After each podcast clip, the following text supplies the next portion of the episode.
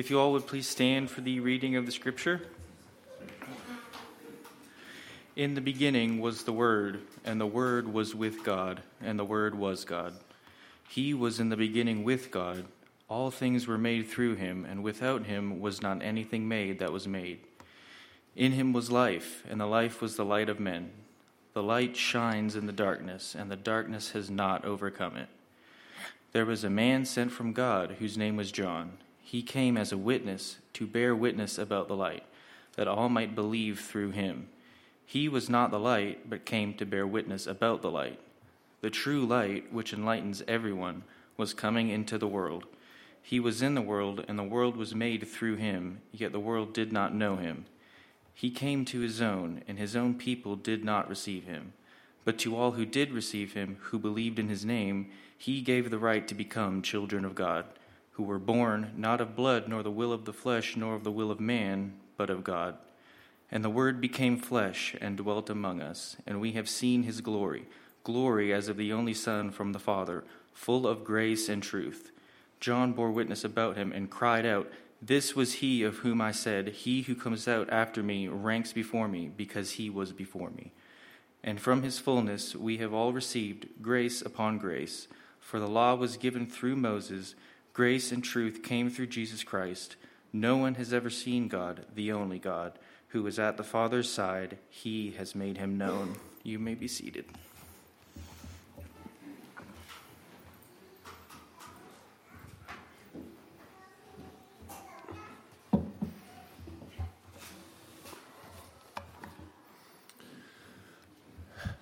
Hey, fathers, have you ever assembled a piece of furniture or equipment?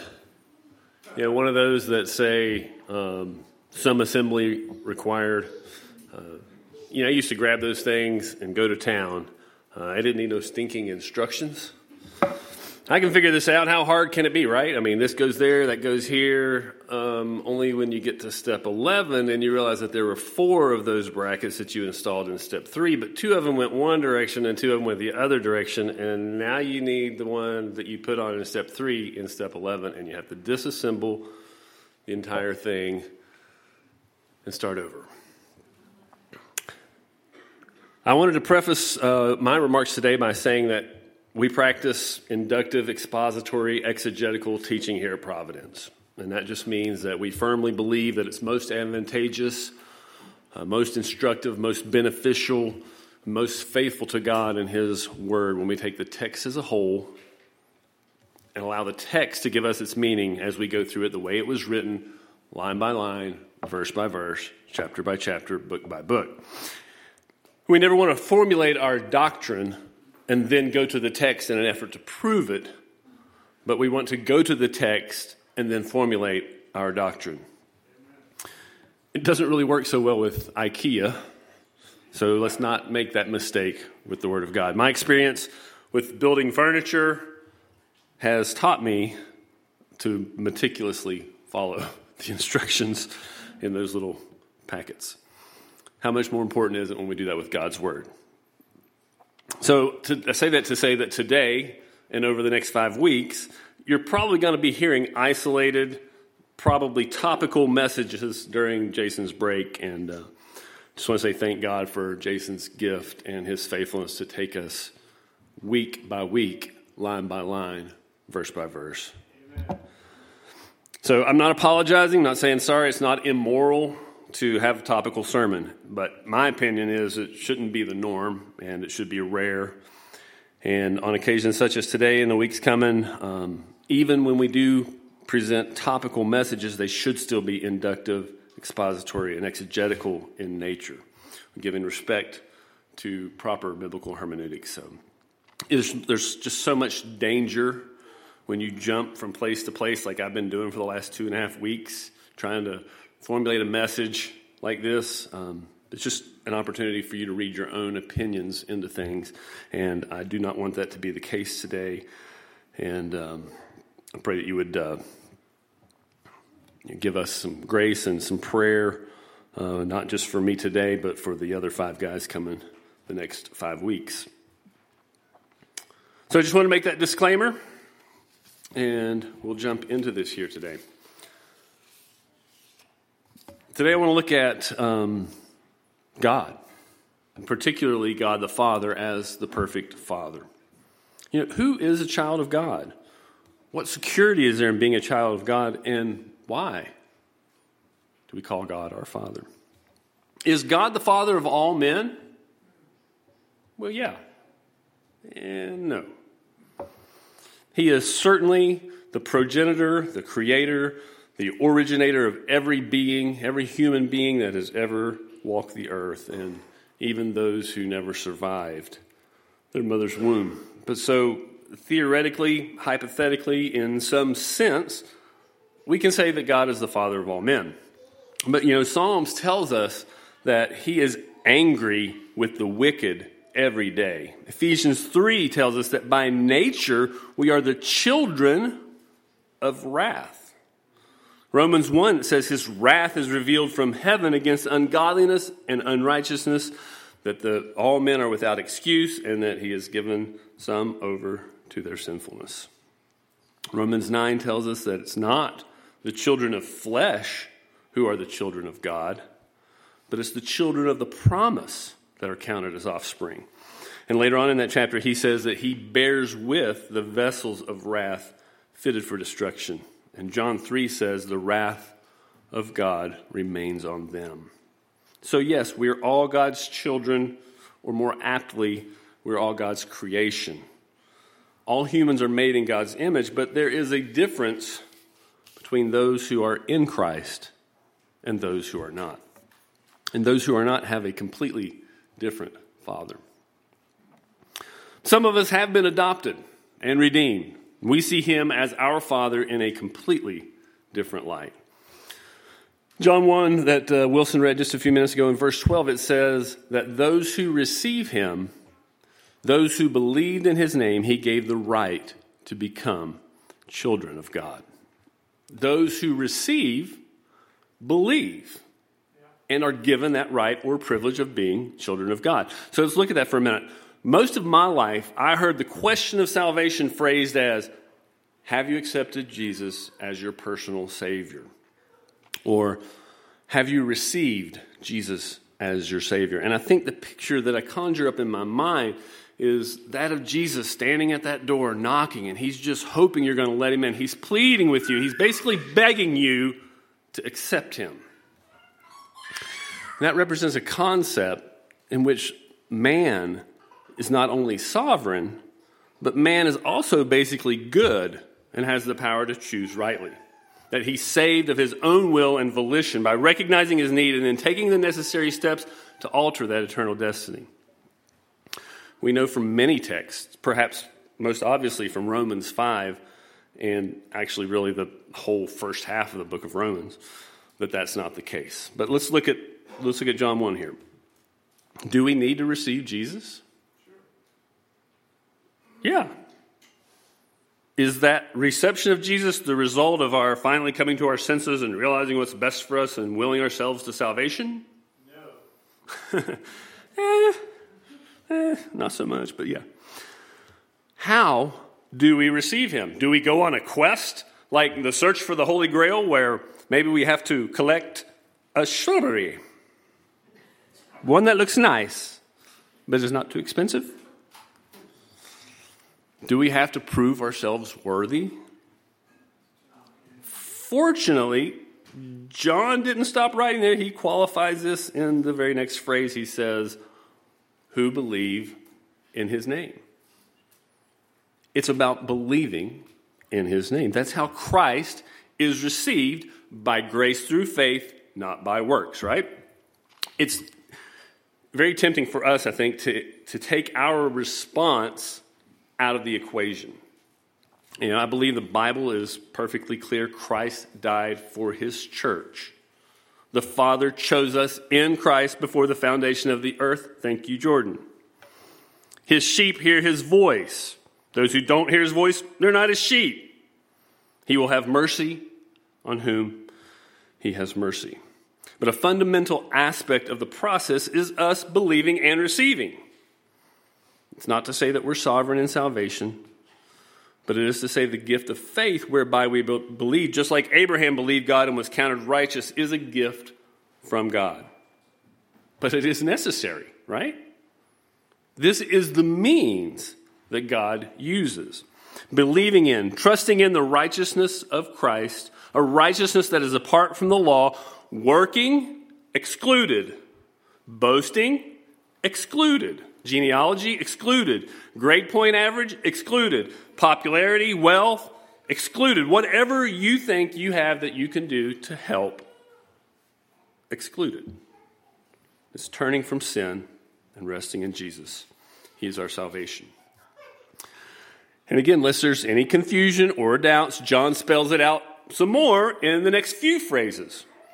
Who were born not of blood, nor of the will of the flesh, nor of the will of man, but of God. Again, making it clear that it's not about who your earthly father is. It's not about what lineage you descend from. It's not even about your will or your exertion. It's not about proving yourself worthy. It's not about making a deal with God like, you do this and I'll do that and everything will be okay, right? It's about finding a treasure in a field and then in your joy, going and selling all that's you, all that you have, all that you bring to the table, and going and buying that field. It's giving up everything you have, which consequently is nothing but filthy rags, right? And that is accomplished by the will of God. And for those of us who have by grace through faith received the gift of sonship, those of us who have the right to be the children of the perfect Father, you know, Romans 5 says that we have access into this grace. It says, since we have been justified by faith, that's a one time, once for all transaction. We have peace with God through whom? Our Lord Jesus Christ. Through him, we have also obtained access into this grace in which we stand. We, in our joy, rejoice in the hope of the glory of God. And as you know, we've talked about this many times. This is not the hope that we experience when we watch the ball game and we hope our team scores a touchdown or makes a shot. Or for you ladies, I don't know, maybe you hope there's not another game on tonight. Or maybe you hope this is the last sports reference that I'll make today. It's not. Oh, I know. You hope that the bacon turns out just right. Not crispy. You don't want to cook it too long and fall into the heresy of crispy bacon. Just perfectly chewy, not limp, you know, just right. That kind it's not that kind of hope. Sorry, it's not that kind of hope. I hope that, but it's not that kind of hope.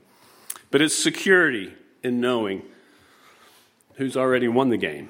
And it's not just an inconsequential sporting event, but it is the entirety of human existence. The whole purpose for which the things that were made were made.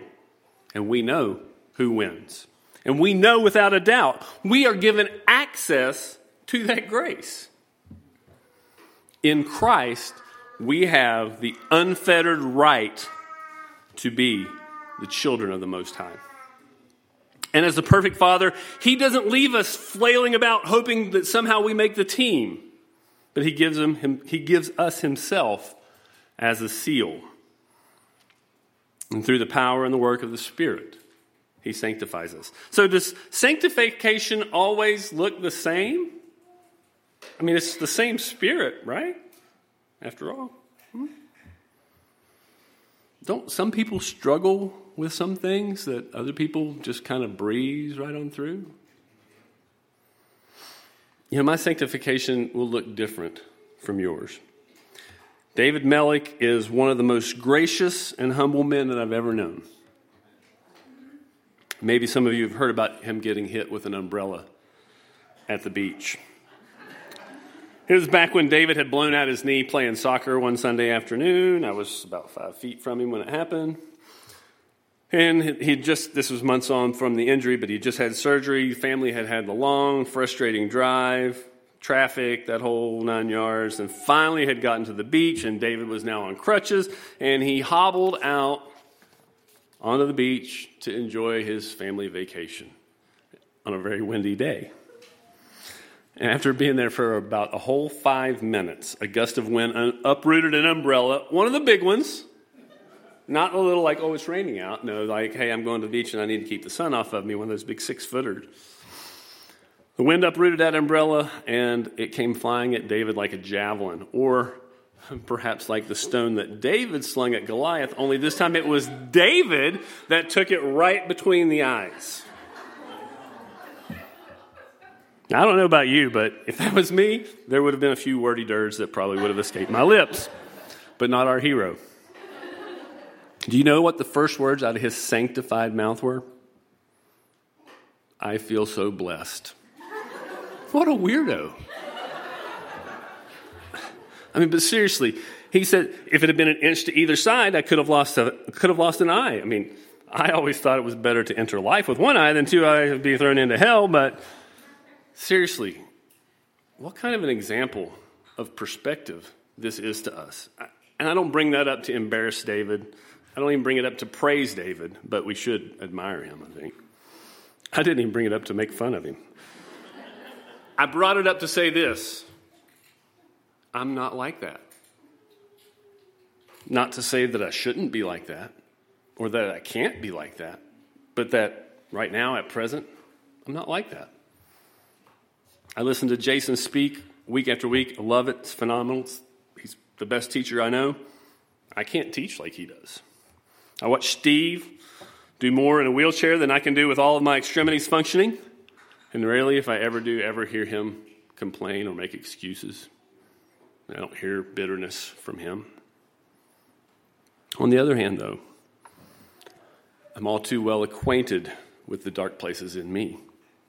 Those places that we don't readily share with each other, that we don't talk about after a Sunday morning message when we're eating lunch together. I know the war that I have in my flesh every day. I know what I'm capable of, and I'd be willing to bet you know what's in the dark places in you and what you're capable of. Well, except for David. But God says, according to, according to Philippians 1 6, that if He started the work in you, that He's going to be the one that completes it. So, since when does sanctification become a contest? Jesus Christ says that if you hear His word, the gospel, and you believe, you have eternal life.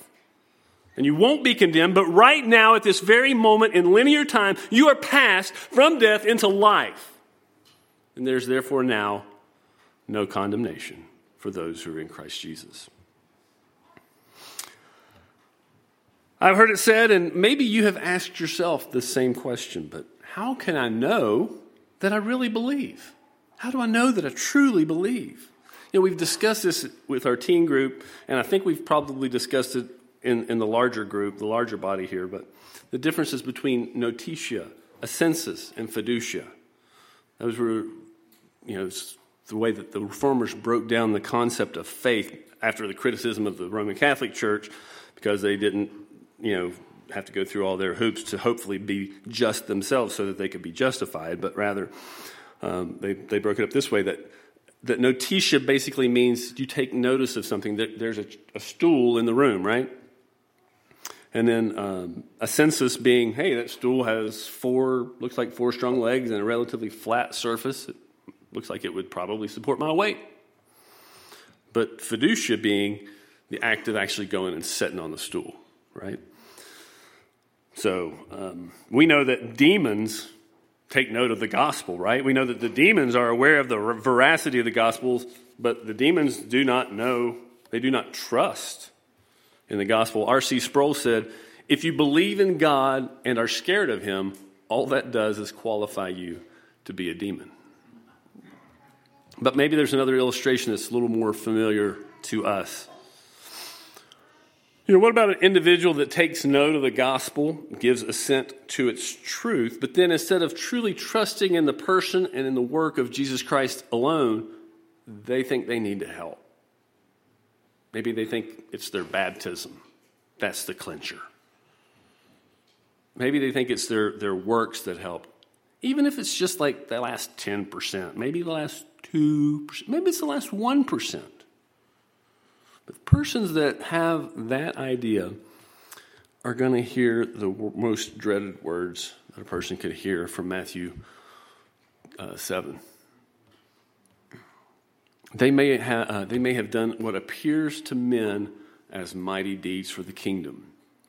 But when they stand before God the judge, all dressed up in their finest deeds, they will be like the emperor with his new clothes, buck naked. And sadly, they will be told to depart, workers of iniquity. They're not known in the redemptive sense by the Savior. You know what? You can even take two umbrellas to the face and somehow find that inner strength to thank God for both umbrellas, but that does not make you fit for the kingdom of God. Only the righteousness of Christ can do that for you. You know, God is not like us. He doesn't fail to make good on his promises. You know, does he dangle good gifts in front of us, bring us to saving knowledge of him, give us the faith to believe it and trust it, and then say, well, your faith wasn't really strong enough. Yeah, I know you tried to believe, but I'm sorry. You just didn't do a good enough job of killing that sin, or, you know, I didn't really buy your confession. Now, don't get me wrong. I'm not talking about the person that says, I prayed a prayer once at church camp when I was 12. I'm not talking about that, okay? I'm talking about people that struggle every day with the assurance of their salvation. I'm talking about us when we blow it. And the fact that we're in Christ, like Jordan did such a good job this morning pointing out, the fact that we're in Christ is not a permission slip for your sin, for my sin.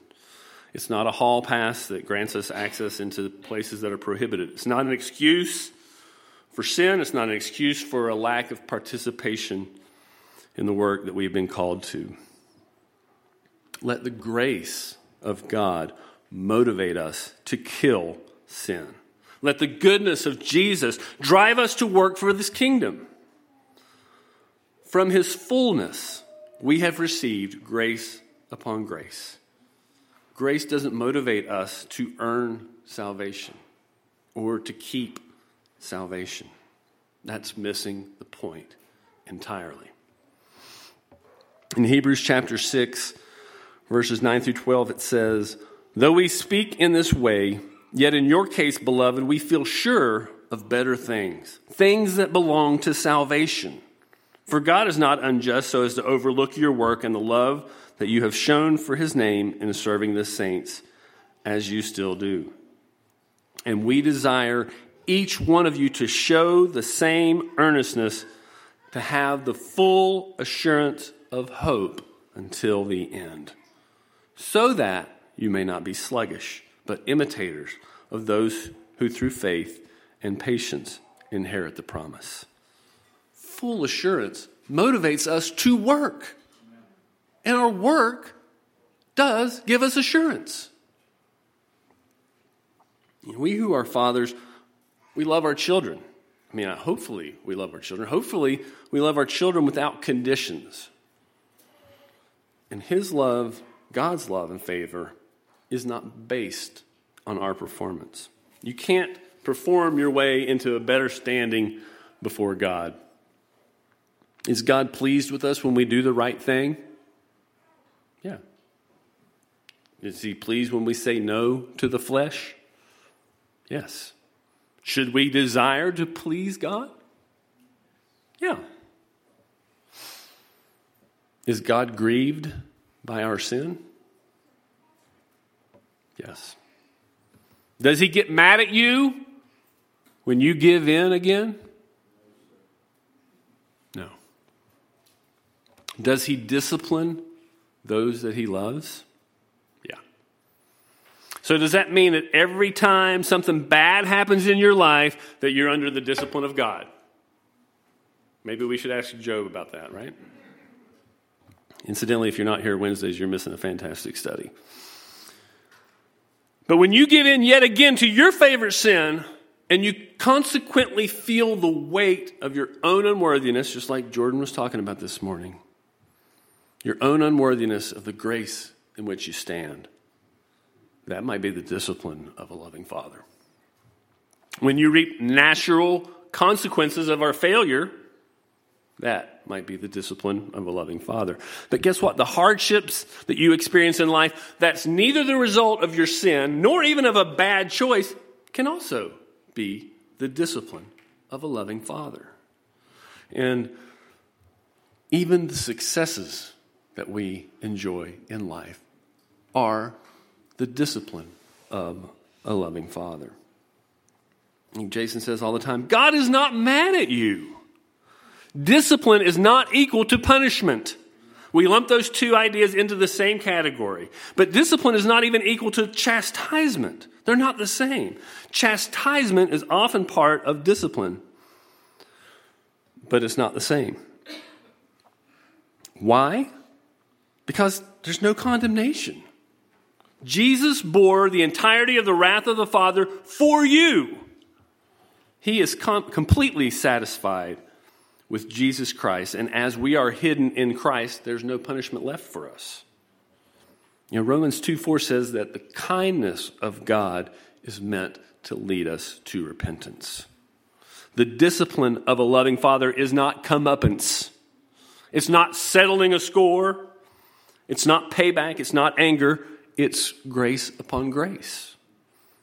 It's love. It's Him working His plan and completing the work that He started in you. It is kindness toward us, even if it's painful and unpleasant in the moment. You see, God the Father is building for Himself a people for His own possession. He's preparing a bride for His Son. And just like we've said before, the church is not referred to as a bride because of the similarity to marriage, right? But rather, we have marriage to help us understand the relationship between Christ and his church. So, also, we don't call God Father because he's similar to our fathers. But rather, we have fathers here that are supposed to give us an idea of what God is like. Ephesians 3, he says that he is the Father from whom all families on earth are named.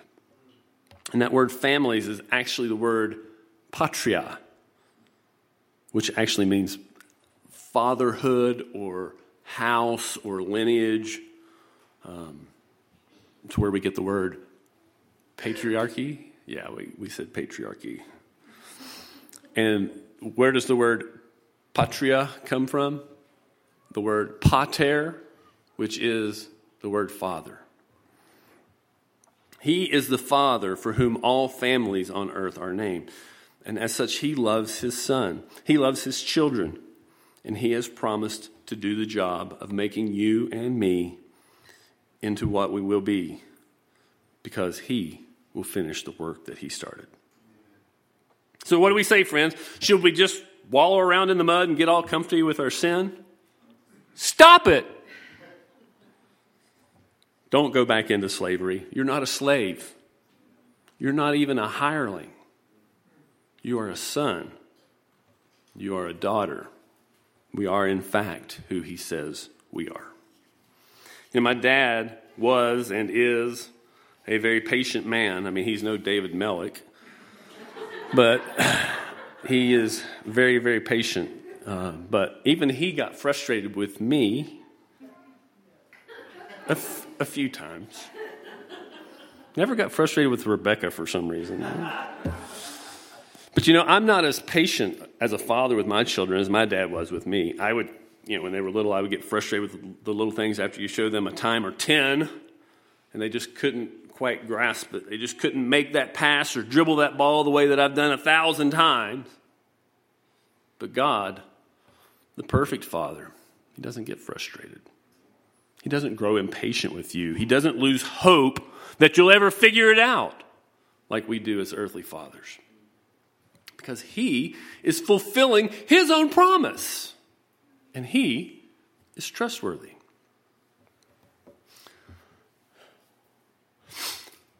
Because of sin, corruption, tragedy in the world, some children grow up not knowing who their father is. And maybe they grow up with a man in their home that's not their biological father. Maybe they're confused about what, what a father is supposed to be. Maybe they have a poor image of what a father should be. Maybe they don't know which family, if any, they belong to. But God the Father is not like us. Even the best of us. How dare we could ever think that He would be like the worst of us? He does not father children and leave them to wonder and doubt and not know whether they're His or not. He doesn't leave us waiting for Judgment Day like some kind of demented Maury Povich show to find out who the real Father is. Just for the record, I'm not saying that those people without assurance of salvation aren't in Christ or can't be in Christ. I'm just saying if that's the case, it's not because the Father withholds his clear and obvious assurance in his word.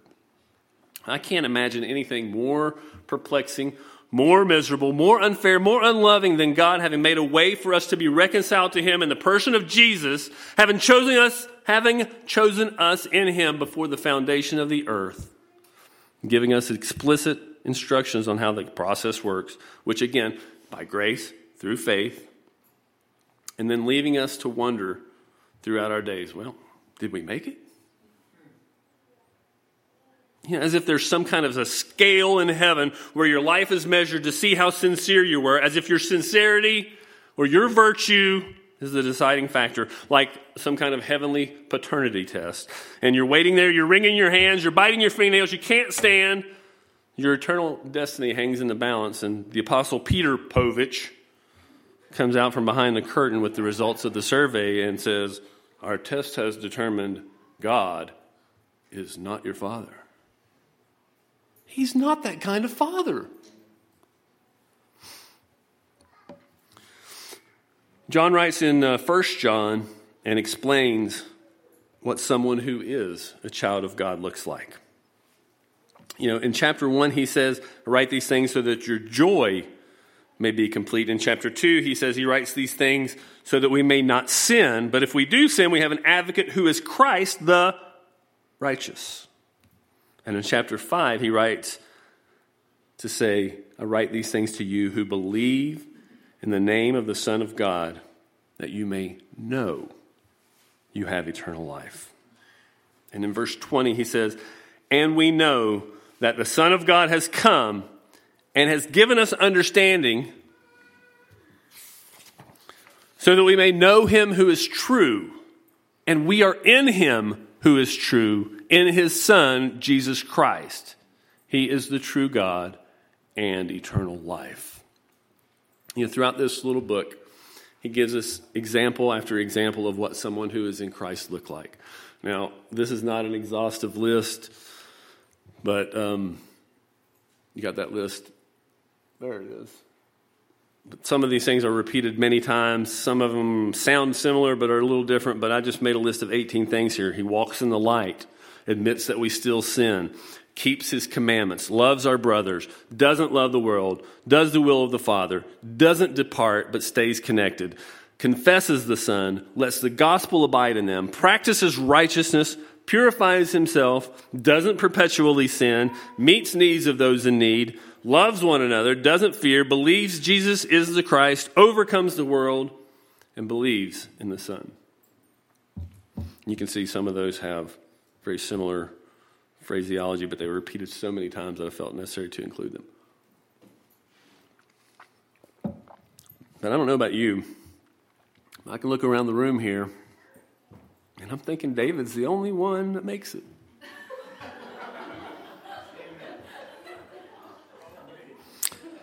You know, one thing I know if this was a contest like, say, the Hunger Games, I'm volunteering David as tribute.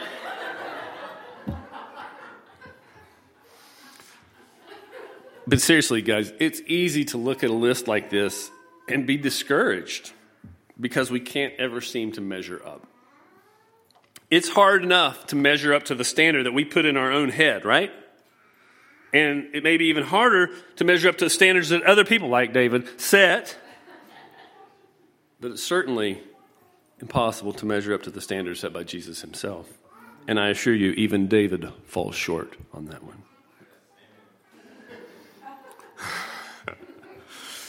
but, dear friends, John didn't write these things to you so that you can know that you don't have eternal life. He didn't write them so that you can hope you have eternal life. He writes these things so that we can know that we do have eternal life. You know, and make no mistake here, folks, this morning. If you're totally okay with not doing the things commanded in this book and you're continually doing the things that are prohibited in this book without any compunction or remorse, that is a definite indication that you're, in fact, not in Christ. But if you can look at your life honestly and sincerely, and you see evidence of these things, maybe not perfection in these things, because you, you'll fail, you may even fail miserably, but you're remorseful and you're convicted over your failings. That is an indication that these things are true about you. And you can have confidence that God is doing what He promised He would do, finishing the work in you, purifying you as His people, preparing you as a bride for His Son. Just like when God made His covenant with Abraham, He walked through the pieces of those animals that were cut into all by Himself. Hebrews 6 13 through 20 says this For when God made a promise to Abraham, since he had no one greater by whom to swear, he swore by himself, saying, Surely I will bless you and multiply you. And thus, Abraham, having patiently waited, obtained the promise. For people swear by something greater than themselves, and in all their disputes, an oath is final for confirmation. So when God desired to show more convincingly to the heirs of the promise the unchangeable character of his purpose, he guaranteed it with an oath. So that by two unchangeable things, in which it is impossible for God to lie, we who have fled for refuge might have strong encouragement to hold fast to the hope set before us. We have this as a sure and steadfast anchor of the soul a hope that enters into the inner place behind the curtain, where Jesus has gone as a forerunner on our behalf, having become a high priest forever after the order of Melchizedek. It wasn't God and Abraham making a deal, folks. It's not based on your feelings. It's not based on your performance. It's based and double based on the perfect Father and His promise and his oath. And Christ is our sure and steady anchor. And we who in our joy have turned loose of the rags that are our righteousness and fled to him for refuge. We don't flee to our good works for refuge. We don't flee to our morality. We fled to Christ. And yes, as that song says, we will hold fast to that anchor, but praise God when my palms get sweaty, when my grip fails, that anchor will hold fast to me. But it's in our nature to doubt, right? We know ourselves. We have a long track record as individuals and as a humanity of royally screwing things up. Starting with our first parents, right on down to little Leon and Silas, my best buddies. But this is what faith looks like for real people. In that passage in Genesis 15 where God cut the covenant with Abraham, R.C. Sproul pointed out that at the beginning of that chapter we see the great example of justification by faith. It's repeated several times in Scripture. Abraham believed God. Verse 6 Abraham believed God and it was counted to him as righteousness. Do you know in that passage what the next words out of Abraham's mouth are? In verse 8, he says, O Lord God, how am I to know that I shall possess it? He just believed God and it was counted to him as righteousness. And the next thing out of his mouth is doubt. In conversation I had with my brother recently, we were discussing parenting, and we were talking about our parents, um, you know, very good parents. I thank God for giving me good parents. They raised five children who are godly folks, productive members of society. Um, and you know what? For 48 years now, I've heard how great my parents are from all kinds of people. You know, their success ratio is five out of five by most metrics, most standards. They're batting a thousand, 100% accuracy. That's just because they're perfect parents. You know, for 30 years or more, I believed that lie. I believe that they magically pushed all the right buttons. You know, maybe I wasn't stupid enough to think that they did everything right, but they did way more right than was necessary so everything worked out, right? I believe that if I, as a parent, could just push all the right buttons like they did, the same would be true for me. And to my shame, I looked at others who were maybe good parents, maybe others who were okay parents, but their success ratio wasn't like my parents. So I just figured they probably pushed a few wrong buttons, or maybe they just pushed one wrong button, but they just pushed it at a really bad time. Maybe good, maybe 75%, maybe 50% success ratio by the world standards or even by the church's standards. It probably meant they didn't do enough. They didn't pray enough. Didn't do enough churchy things enough. Didn't spank them hard enough. Whatever. We who are reformed in our thinking get soteriology right. You know, we embrace biblical election, the depravity of man. There's no good in us. We can't summon the intelligence or moral virtue to choose God. We understand the Ordo Salutis, and we recognize and re- proclaim the sovereignty of God in salvation. But sometimes even we often fail to recognize the extent that sovereignty plays in every aspect of our life. If we raise godly children, it's not because we were such great parents. If our children go astray, it's not necessarily because we were bad parents. Certainly there are examples, even here in some of us, and I know this because my children are here, where our failures as parents are grossly and obviously revealed in our children. So I'm not saying throw your hands up and just let whatever happens, happens. No, we are given instructions on how to discipline our children, how to correct them, how to train them in righteousness. And there are certainly general terms, general principles, as we've discussed in our series on Job, where if you do X, then Y will happen. If you get up and you go to work every day and you model a pattern of faithfulness in your life, chances are really good that your children will adopt those same, same values. Our children see the liturgy of our life. So, again, for the record, parents, I'm not saying don't worry about your responsibility. What I am saying is that there are no perfect parents. And if you have success as a parent, or if you have parents that are successful, stop patting yourselves on the back and get on your knees and thank God for His grace and His mercy.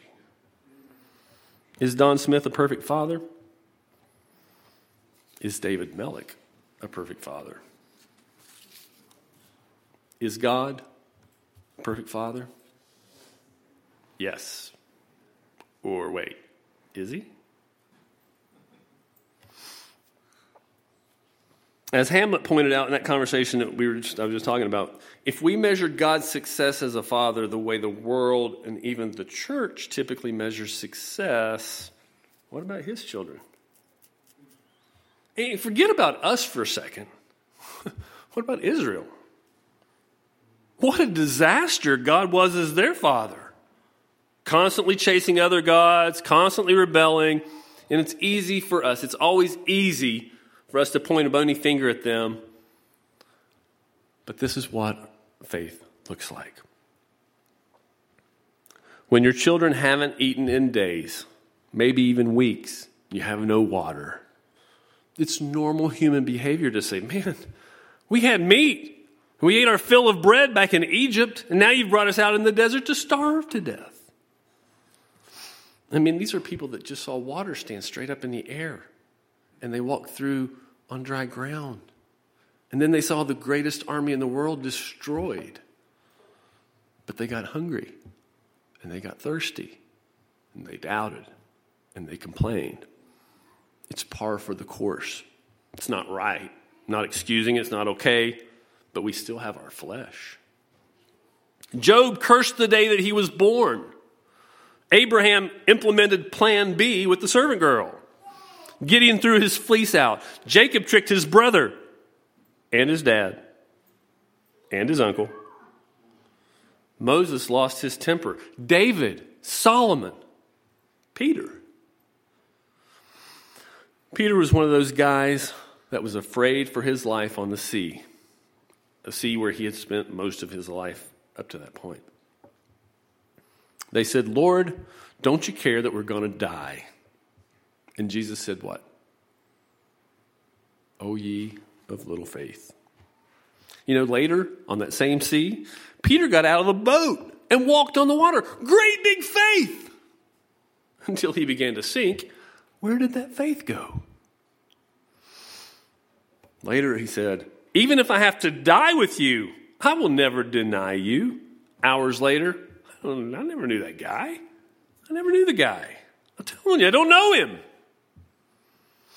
But when Peter was sinking in the water, he cried out those words that matter the most, right? Lord, save me. And it doesn't matter if you got simple country boy faith or sophisticated city folk faith, faith the size of a mustard seed placed in the one who is faithful is enough. R.C. Sproul said the profession of faith is not the same thing as living by faith. With our faith, there's always a mixture of unbelief and insecurity. It's not a matter of the quality of your faith or even the quantity, but rather the object of your faith. Some people see the glass as half full, while others see the glass as half empty. But what really matters is what's in the glass. When our belief is genuine and is rooted in the person of Christ, He, the perfect Father, says He will never turn you away. Not Christ plus baptism, not Christ plus miraculous works, not Christ plus anything, just Christ. In your joy, you sell all that you have and you buy that field. He is that treasure. And salvation is not something that He gives to you, it's not something that He imparts to you. It is who He is. And the faithfulness of God, it's not rooted in the Father's love for us. It's not founded in his compassion for you or for me. Those things are true and they're beautiful. But this promise is built on something even greater the perfect Father's love for his Son. The Father loves his Son. Number of times the, the Bible refers to the Son as the beloved. Ephesians 1 3 through 6, that Jordan, Jordan read this morning, He has blessed us in the beloved. Colossians 1 6, He's transferred us into the kingdom of His beloved Son. You know, I always thought that when the Bible used those terms, it was talking about the fact that we, that Jesus was beloved by us, that He was beloved from, by us on our end, but He is beloved by the Father. John 3 35. The Father loves the Son and has given all things into his hand. John 5 20, the Father loves the Son and shows him all that he himself is doing. John 10 17, for this reason the Father loves me, because I lay down my life that I may take it up again. John 15 9, as the Father has loved me, so have I loved you. Abide in my love. John 17 24 through 26, I think. Father, I desire that they also, whom you have given me, may be with me where I am, to see my glory that you have given me, because, see it here, you loved me before the foundation of the world. O righteous Father, even though the world does not know you, I know you, and these know that you have sent me. I may know to them, known to them your name, and I will continue to make it known, that the love with which you have loved me may be in them and I in them. His love for us based on the Son. Right there. Did you see it? Matthew 12, 18, quoting from Isaiah Behold, my servant whom I have chosen, my beloved, with whom my soul is well pleased. In all the Gospels, there you see the account of the baptism of Jesus. And the three synoptic Gospels, you see this phrase you are my beloved Son. With you I am well pleased. And on the mountaintop outside of Caesarea Philippi, with his inner circle, James, John, and good old Peter. Matthew 17, 1. And after six days, Jesus took with him Peter and James and John, his brother, and led them up on a mountain by themselves. and he was transfigured before them, and his face shone like the sun, and his clothes became white as light.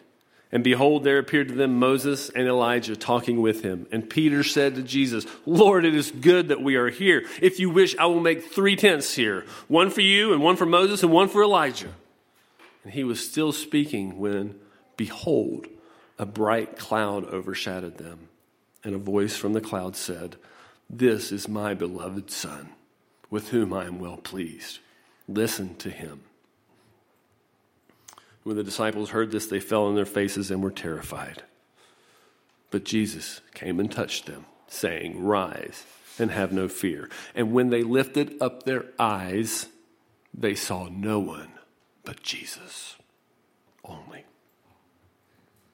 The law and the prophets can't save us, they just point us to the one that can. Your righteousness can't save you, it can't keep you saved, it can't earn you more favor. Only the perfect Son, loved by the perfect Father, can do that. The Father loves you because he loves his Son. The Father is pleased with you because he is pleased with the Son. Sinclair Ferguson said, When the Trinity said, Let us make man in our image, he did so in a way that would reflect the eternal bond of the Father, Son, and Spirit.